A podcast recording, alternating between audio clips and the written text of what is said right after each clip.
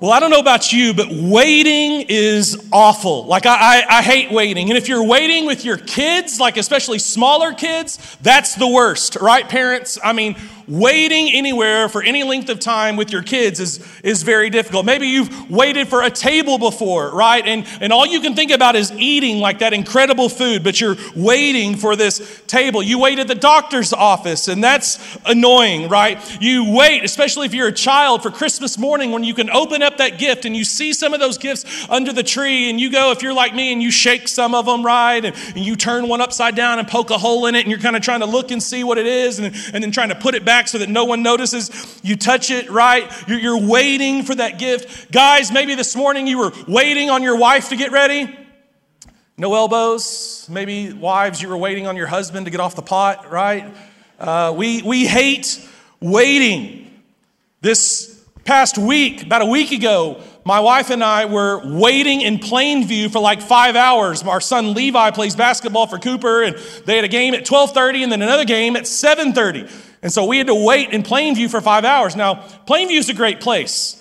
It's just if you're from there or like live there or whatever, but it's just not somewhere I want to spend five hours waiting with nothing to do, right? We ended up going in the downtown square. They've been revitalizing great shops there, so it ended up being fine. But we were just like thinking all week and on the drive to Plainview that morning, like, what are we going to do in Plainview for five hours waiting on this game? The, the worst wait right now for me is waiting for Whataburger. Like, I love my Whataburger, right? But waiting in that line, it's just, it's awful. So we don't go to Whataburger as much because we don't want to wait in that line. Many of us are waiting.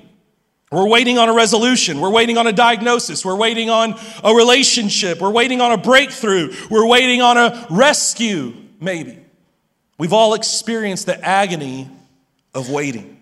Well, the word Advent itself means arrival. It means an appearing or a coming into place. And Christmas Advent commemorates the waiting for and the arrival of, the advent of the Messiah, the Son of God, the King that would reign on David's throne forever. You see, Jesus, the Messiah, didn't arrive without a wait.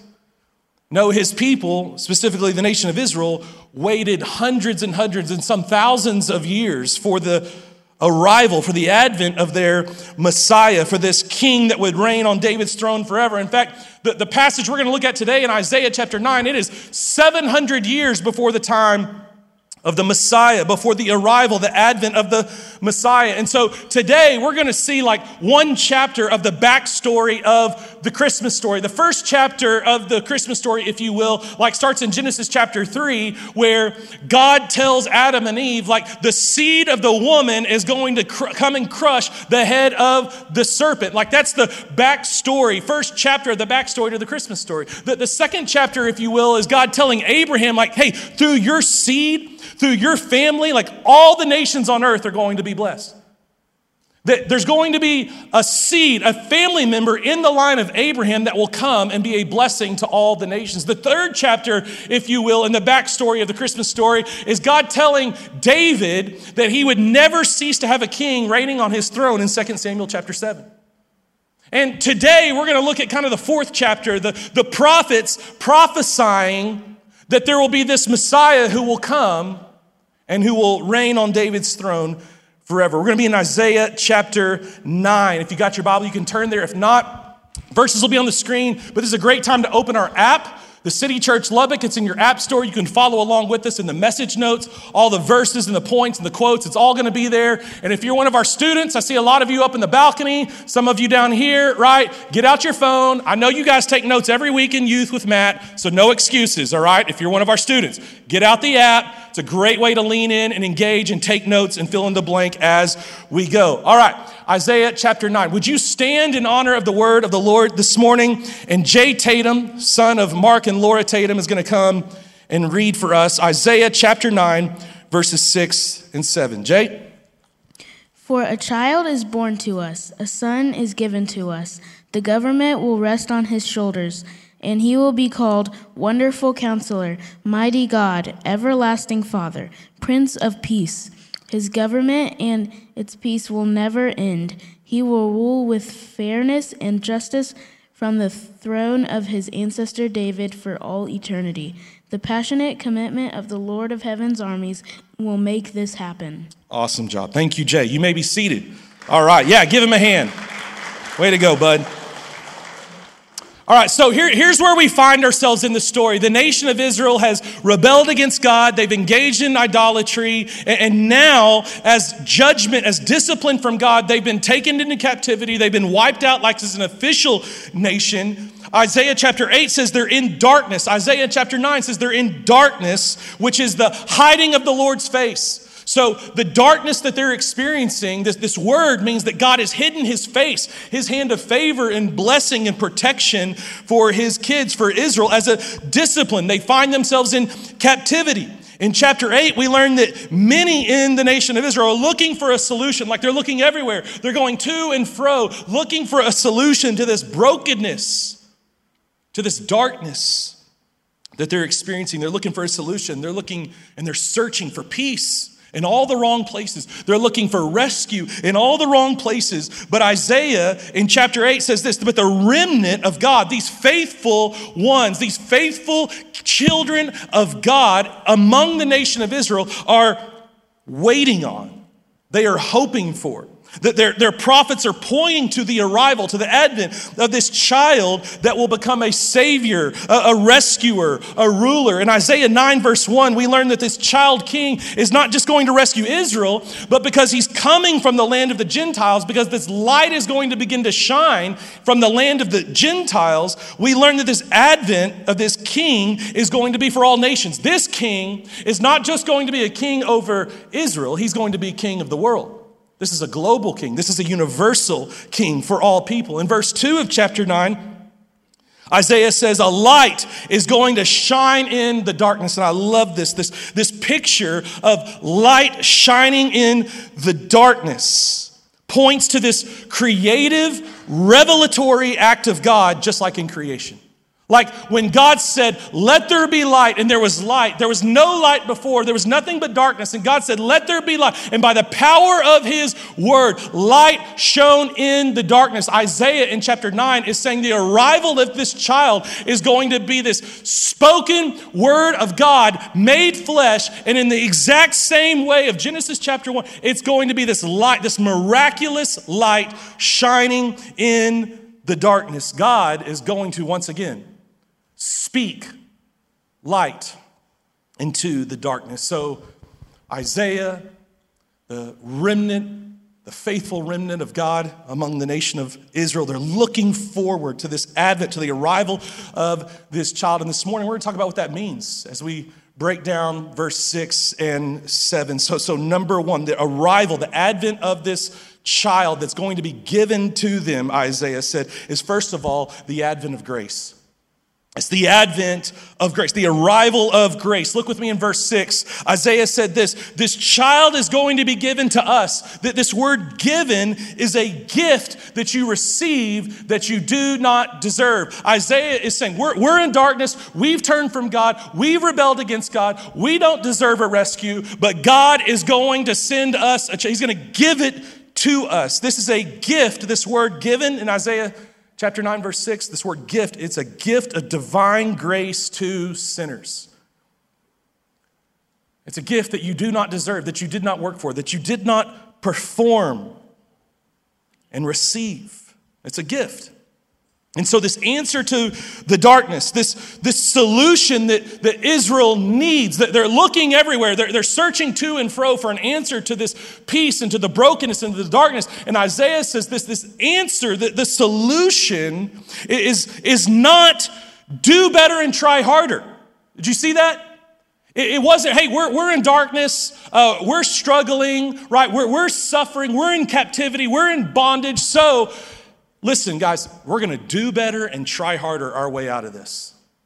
No, that's not what Isaiah says.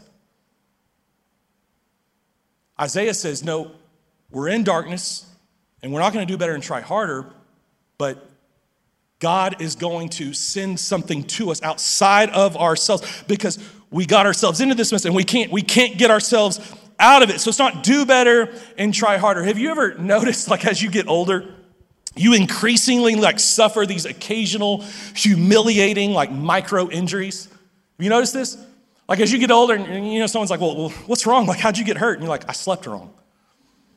It's embarrassing, right? I mean, or, or, like I was driving and I was checking my blind spot and I yawned at the same time, and now I've got this pain in my neck and it goes all the way down to my back and into my toes, right? I mean, what is that? Or like, how'd you get hurt? Well, I drank some water too hard. I mean, come on. This is the, the we, we are so weak, right? And we think that by doing better and trying harder and through our own effort, we're somehow going to make ourselves right with a perfectly holy and righteous God. Come on. Come on. We're so weak, we get hurt when we rest, right? Come on, let's, let's get real. There is no way we are going to do better and try our hardest so that our good deeds can outweigh our bad deeds so that we can somehow be right with God. No, Isaiah says that the answer that we need, it's going to come from outside of us. You're, you're getting a child that's going to save and rescue you in spite of what you deserve. And this has got to be the most humiliating thing ever, right? To, to someone who wants to do better and try harder and work hard and, and I, I'm going to do it. Isaiah says, No, you, you can't.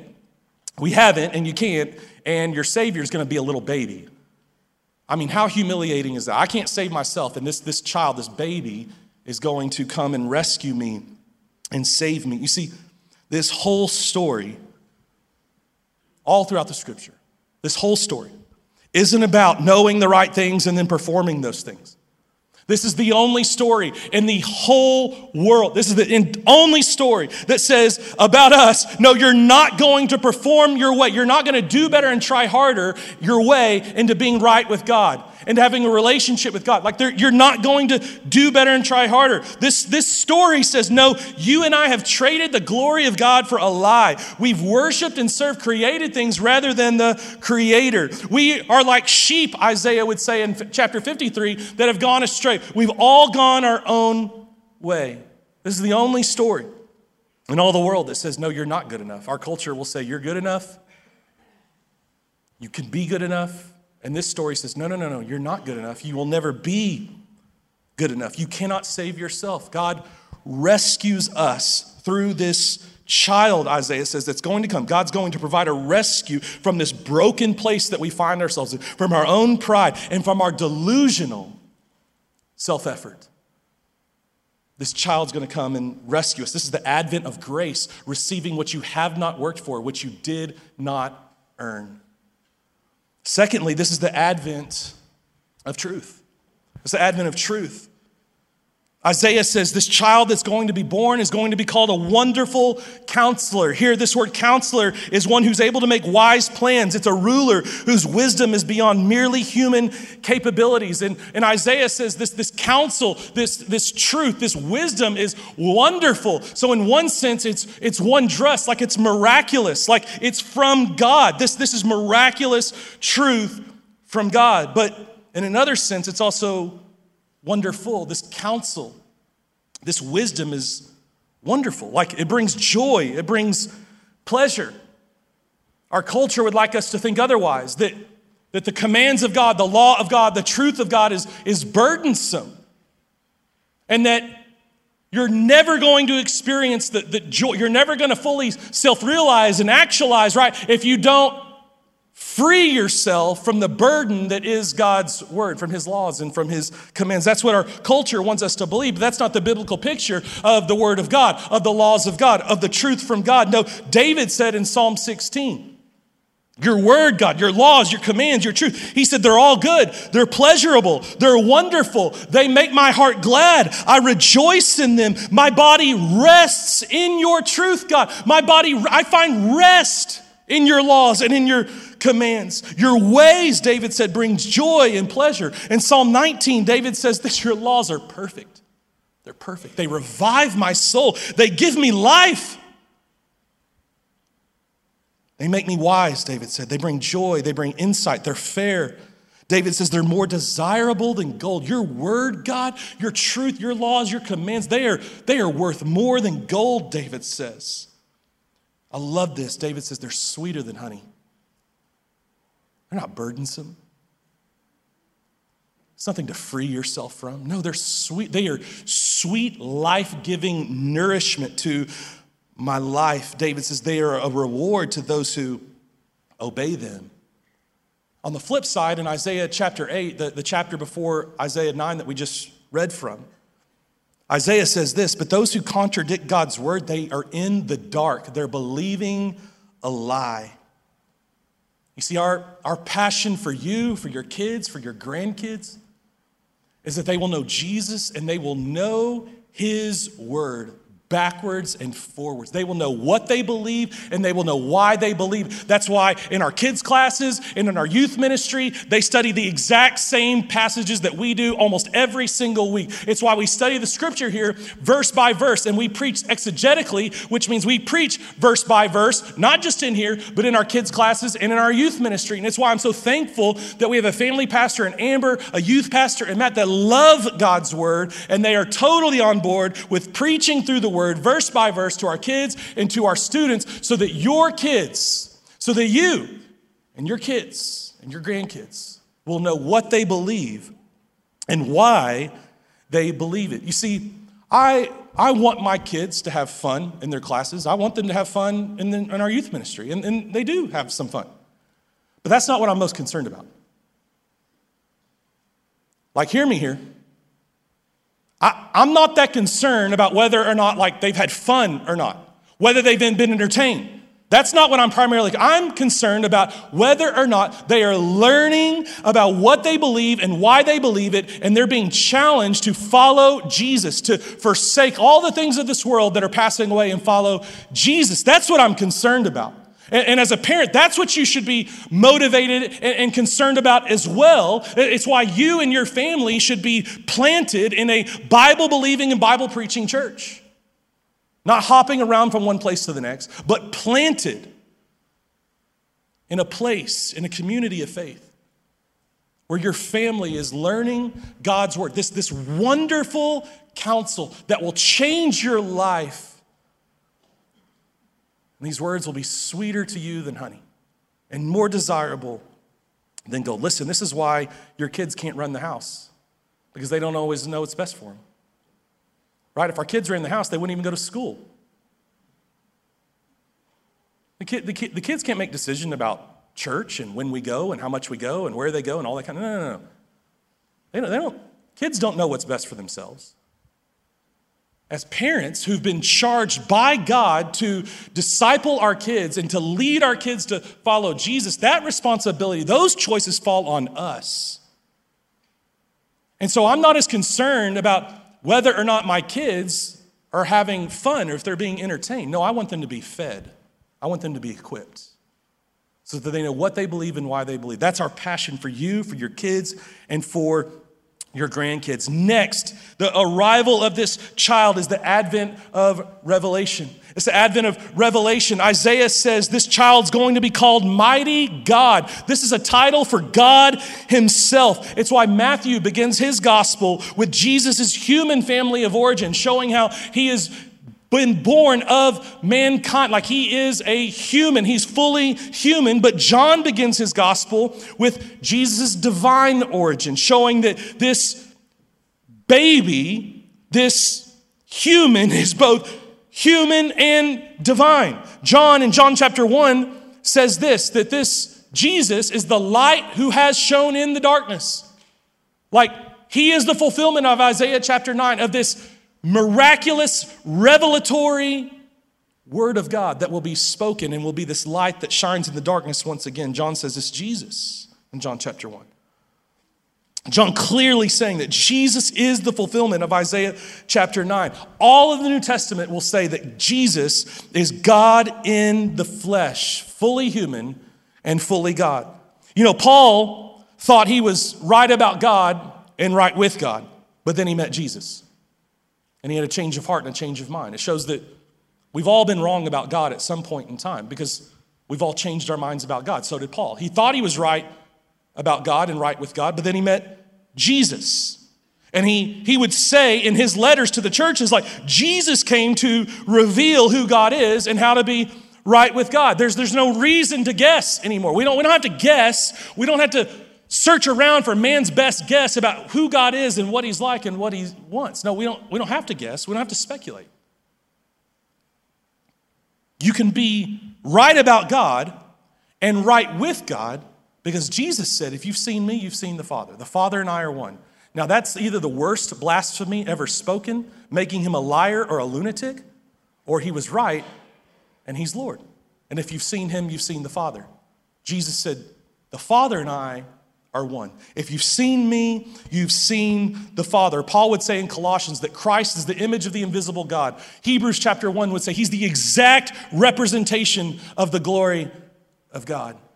All the fullness of God in bodily form is what the New Testament will tell us. And so if you want to look about, if you want to know about God, you, you don't look inside you. We don't look in, inside of ourselves, especially because we, we are shaped by our own wounds and experiences. We, we don't look around at man's best guess. No, we look to Jesus, where God has ultimately revealed himself. C.S. Lewis was an atheist. He, he didn't believe that if there was a God, that his creation could know him or understand him. He thought that would be impossible. But C.S. Lewis met Jesus, and then here's what he said about what he used to believe. He, he put it like this Hamlet couldn't know Shakespeare unless Shakespeare wrote himself into the play. And here's what C.S. Lewis would say after he became a Christian God has written himself into the play in Jesus so that we might know who God is and what he wants and how to have a relationship with him. God has written himself into the play. God has revealed himself. Here's the way we put it all the time around here Jesus is God in a bod. Jesus is God in a bod. The incarnation is the taking on of flesh. It's the putting on of meat. And so that's why queso is like so holy, like queso con carne, right? It's the, the meat, right? This is God becoming flesh. It's God taking on meat. Jesus is God in a bod. The revelation of God Himself. Next, this is the advent of protection. Isaiah says this that he will be called everlasting father. A father here is a benevolent protector. It's the task of the ideal king, and it's the way God, all throughout the scripture, reveals his relationship with his people, that he cares for his people like they're his kids. All throughout scripture, God refers to himself as being our father and us as his kids. He's the perfect heavenly father who always protects always provides, always comforts, always disciplines in this perfect way. You see, what you've got to understand is the heart of God is the heart of a father who loves his kids and wants what's best for them. And so when we read the scripture and when our culture looks at the law of God, the, the, the, the truth of God, that they, they see this like angry king that wants to punish his subjects. And the, the testimony of Scripture is, and, and the way that God refers to Himself, He's like, just hear me like, like I'm a father. I'm a perfect heavenly father who just wants what's best for his kids. This is the heart of God. And then finally, this is the advent, it's the arrival of peace. This child that Isaiah says is going to be born to us is the arrival, it's the advent of peace. Isaiah says this child's going to be called the Prince of Peace. He's the ruler whose reign will bring about peace. This is the Hebrew word shalom, which means to be whole, it means to be complete. That this prince corresponds with our idea of an administrator. And so, this child, this Messiah, this prince is going to be at one with God, he's going to be at one with his people, and he alone is going to administer the benefits of peace and wholeness and fairness and justice in his rule. You see, in the beginning, when God created the earth and the heavens, in the beginning, in the creation, there's absolute shalom. God creates and he says, It's good, it's good, it's good. It's shalom. Perfect order, harmony, peace, like a symphony, with all these parts working together in perfect harmony, perfect relationship. But then sin enters the world. And with the fall, this peace, this harmony is broken. This shalom is broken. And now there's war. There's this being at odds with uh, God and each other and ourselves in the ground. There's this opposition between us and God and ourselves and others in the ground, right? The, the, the world becomes this war zone. There was peace, there was shalom, but now it's war between us and God and us and each other and us in the ground. There's war. And what's the answer? Well, in Isaiah chapter 8, Isaiah says that many in the nation of Israel experiencing the, this, this, war and the, the brokenness, right? The, the, the darkness that they're experiencing. Isaiah says in chapter 8, they, they, they start going from one place to another. They're looking to and fro to find peace. They, they go from one place to another, Isaiah says, weary and hungry. And because they're hungry, they start cursing God and cursing each other. They're looking everywhere to satisfy this, this hunger, this weariness, to, to fix the emptiness, to, to fix the suffering, to, to fix the darkness. They're looking to their own scholars. They're looking to their own solutions. They're looking to their own leaders. They're looking to their own power and strength to fix their problems. But Isaiah says in chapter 8 everywhere they look, they only find more trouble, more anguish, more despair, more darkness. And so in Isaiah chapter 9, we find the solution that the light is going to come from outside of us. We're not going to conjure it up. It's going to happen to us. That, that the arrival, the advent we really need, that our souls are longing for, is a person. It's a person. The peace that you're searching for is a person. I love what one scholar said about this peace, that the advent of peace, that this advent of peace brings every sort of joy and pleasure ever known. Joy and pleasure ever known. You know, this time of year can remind you of what you don't have, what you wished you did have, what you wished was true. The suffering, the, the waiting, you, you want the fix, you want the peace like, like now. We don't want to wait. And what we learn in Isaiah 9 is that in chapter 8 and chapter 9, that the peace that we think we need, we, we think might be a position, a promotion, a present, maybe even a president. But peace isn't any of those things. No, Isaiah 9 teaches us that peace is a person. In fact, Paul would say in Ephesians chapter 2 verse 14 that Jesus Christ himself that he himself is our peace. Peace is a person. And, so the, the advent of Jesus means for followers of Jesus, for Christians, that there, there, there doesn't have to be any more fighting or, or posturing, like trying to get ahead of one another, positioning ourselves. Like that's, that's over and done with for the Christian. Jesus alone is the restorer of shalom, the peace with God, peace with ourselves, peace with each other, peace with the ground. In the first century, Rome, really representing the rest of the world, seeks what's called Pax Romana. It's the peace of Rome. And they seek this peace through their own might and power and by killing their enemies on a cross. Conversely, God chooses to bring peace by offering up his own son, dying for his enemies on a cross.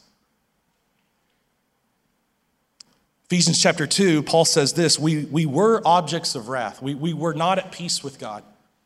In fact, Romans 5 says that we're enemies of God. We're enemies of God under his wrath because we've broken his law. We're going to pay the fine for our sin. Paul says it's the wrath of God. But Paul would say in Ephesians 2 and in Galatians 4 and all throughout the, the New Testament that peace with God comes through Christ's substitutionary death, where he pays our fine, where he dies the death that you and I deserve. He pays our fine. He dies in our place for our sin. And through his substitutionary death on the cross, we can have peace with God as our fine is paid for. That's why in Luke, when the angels come and announce the birth of Jesus, they say, peace on earth. For who? For everyone? No. Peace on earth, they say, to those whom his favor rests. Like to those who have received the grace of God by their faith in Jesus Christ. The entire New Testament is going to preach that God sent Jesus to rescue us from our slavery to sin, our slavery to the devil, our slavery to the wrath of God. We couldn't save ourselves. We couldn't do better and try harder our way out of that slavery. And so God sent Jesus to rescue us, the light in the darkness, to rescue us from our sin and death. And so if you're here this morning and you've never given your life to Jesus, I want to challenge you to do that today. To believe that Jesus died for you on that cross, that he rose again three days later, conquering your sin, conquering death, proving that he is who he said he is. God in the flesh. You see, Jesus said this no one gets to the Father except through him. That he's the only way to the Father. He's the only way to have peace with God and with yourself and with each other. And so, if you're giving your life to Jesus today, I want to challenge you jump on our app, fill out our Connect form, and let us know that you want to give your life to Jesus today. We'd love to celebrate that decision with you and point you kind of in the right direction from here. But, but I, I love what one scholar said about this peace for the Christian. He said it like this for, for Christians who understand the gospel, peace becomes our heritage and our hope. Our heritage and our hope. Our, our heritage in that peace is what we inherit, it's what we receive. We, we are grafted into it by grace through faith in Jesus. And so this peace becomes our identity. It's like who we are. But it's not just our heritage, he said it's our hope. Peace is our hope. It's our hope for rest. Paul would say it like this let the peace of God rule in your hearts. It's our hope for others, for our culture. You see, peace comes through a person. We spread peace by introducing people to Jesus. It's not through power and politics or position. That we spread peace through a person, and his name is Jesus. Jesus is our hope for reconciliation.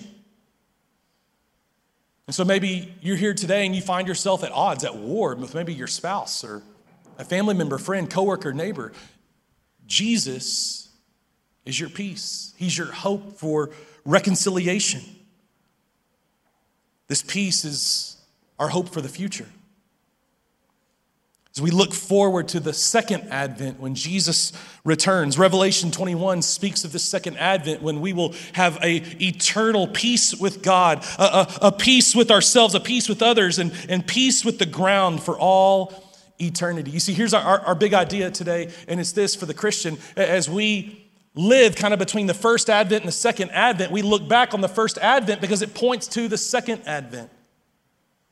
The first advent points to the second advent. You see, one scholar said it like this The advent celebration is both a commemoration of Christ's first coming and an anticipation of his second coming. As Israel longed for their Messiah to come, so Christians long for their Savior to come again. We live between the Advents, looking back on the first and waiting for the arrival, the advent of the second. And I love what Isaiah says about this whole story about the first advent, the, the second advent. Isaiah in chapter 9, he says this This is, this story, like the unfolding of this story, the end of the story is the passionate commitment of the Lord. Some translations use the word zeal. Like the unfolding of this story, it's, it's happening because of the zeal of the Lord God Himself, the passionate commitment of God. This is what, this is what God is doing because of His own zeal. And this word zeal refers to God's pursuit of his own glory and of your eternal joy. I love that. One scholar said about this word zeal that blended in the usage of the word are perhaps both included God's glory and your joy. The two motives are identical. That is to say, that one includes the other. John Piper pastor and author in our own country, said it like this God's glory and the deepest joy of human souls are one thing. And so, God's zeal to unfold, to reveal this story and to accomplish this story is for his own glory, but it's also for your eternal joy.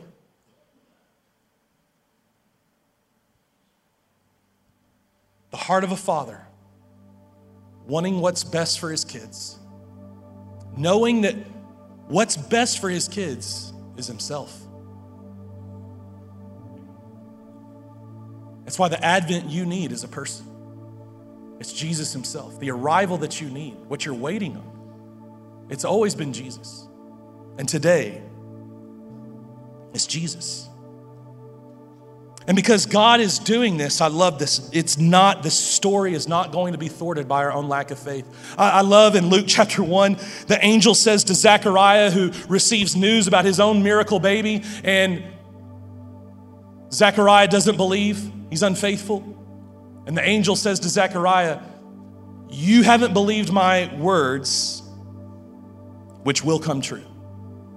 I love that. And in spite of your lack of faith, Zechariah, this is still going to happen because God is doing it. God is accomplishing all of this. He is the one unfolding this story and bringing it to its ultimate conclusion. You see, the second advent is coming. God is going to fulfill his promise. In Galatians chapter 4, Paul said of the first advent that when the fullness of time came, God sent his son in the form of a baby. And make no mistake that when the fullness of time comes, Jesus will return.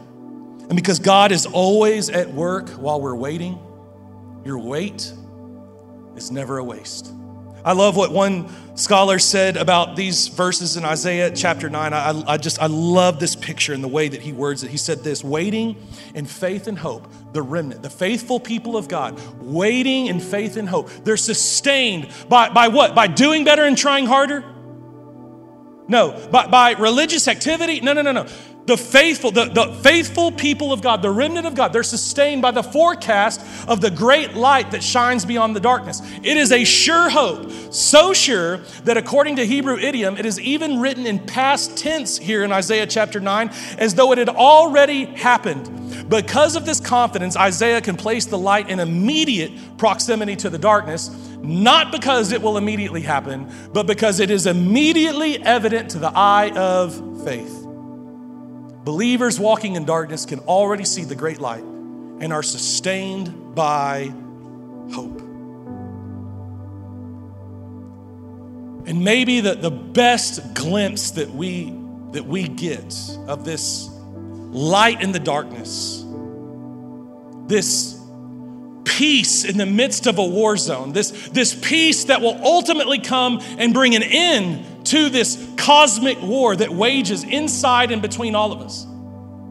Maybe the best glimpse of this is Christmas Eve 1914 during World War I on the Western Front between the Germans and the British. A man named Bruce Bairnsfather writes in his memoirs, he was a soldier there that day. He said this We were spending the holiday eve shivering in the muck, trying to keep warm.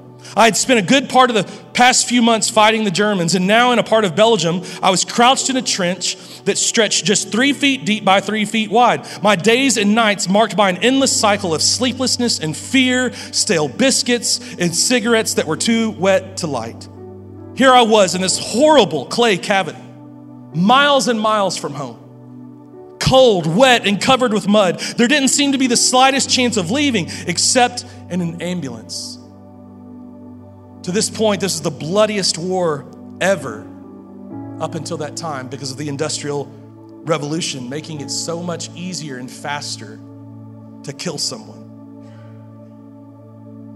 Soldiers are in absolute misery in their trenches, and about 10 p.m. on Christmas Eve, Bairnsfather noticed a noise. I listened, he recalled, away, like across the field, among the dark shadows beyond. I could hear the murmur of the voices. He turned to a fellow soldier in his trench and he said, Do you hear the Germans kicking up all that racket over there? The Germans were singing Christmas carols. It was Christmas Eve. And in the darkness, some of the British soldiers began to sing back. And suddenly, Bairnsfather recalled, we heard this confusing shouting from the other side. We all stopped to listen, and the shout came again. The voice was from an enemy soldier speaking in English with a strong German accent, and he was saying, Come over here. And one of the British sergeants answered, You come halfway, and I'll come halfway. Well, what happened next would, in the years to come, stun the world and make history. Enemy soldiers began to climb nervously out of their trenches and meet in the middle of the barbed wired filled no man's land that separated the armies and was filled with dead bodies.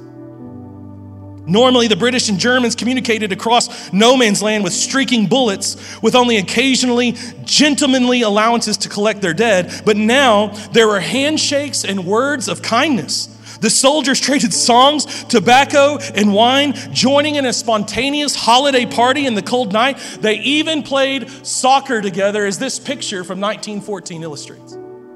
Right there in no man's land.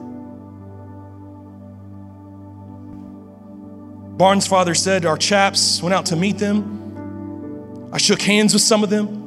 They gave us cigarettes and cigars. We gave them some of ours. We did not fire that day, and everything was so quiet. I love this. He said, It seemed like a dream. Then, in the middle of this bloody, awful, dark, dirty war, they experienced this, this moment, a fleeting moment, but just a moment of peace and joy, of hope. This is called the ceasefire, the Christmas ceasefire of 1914.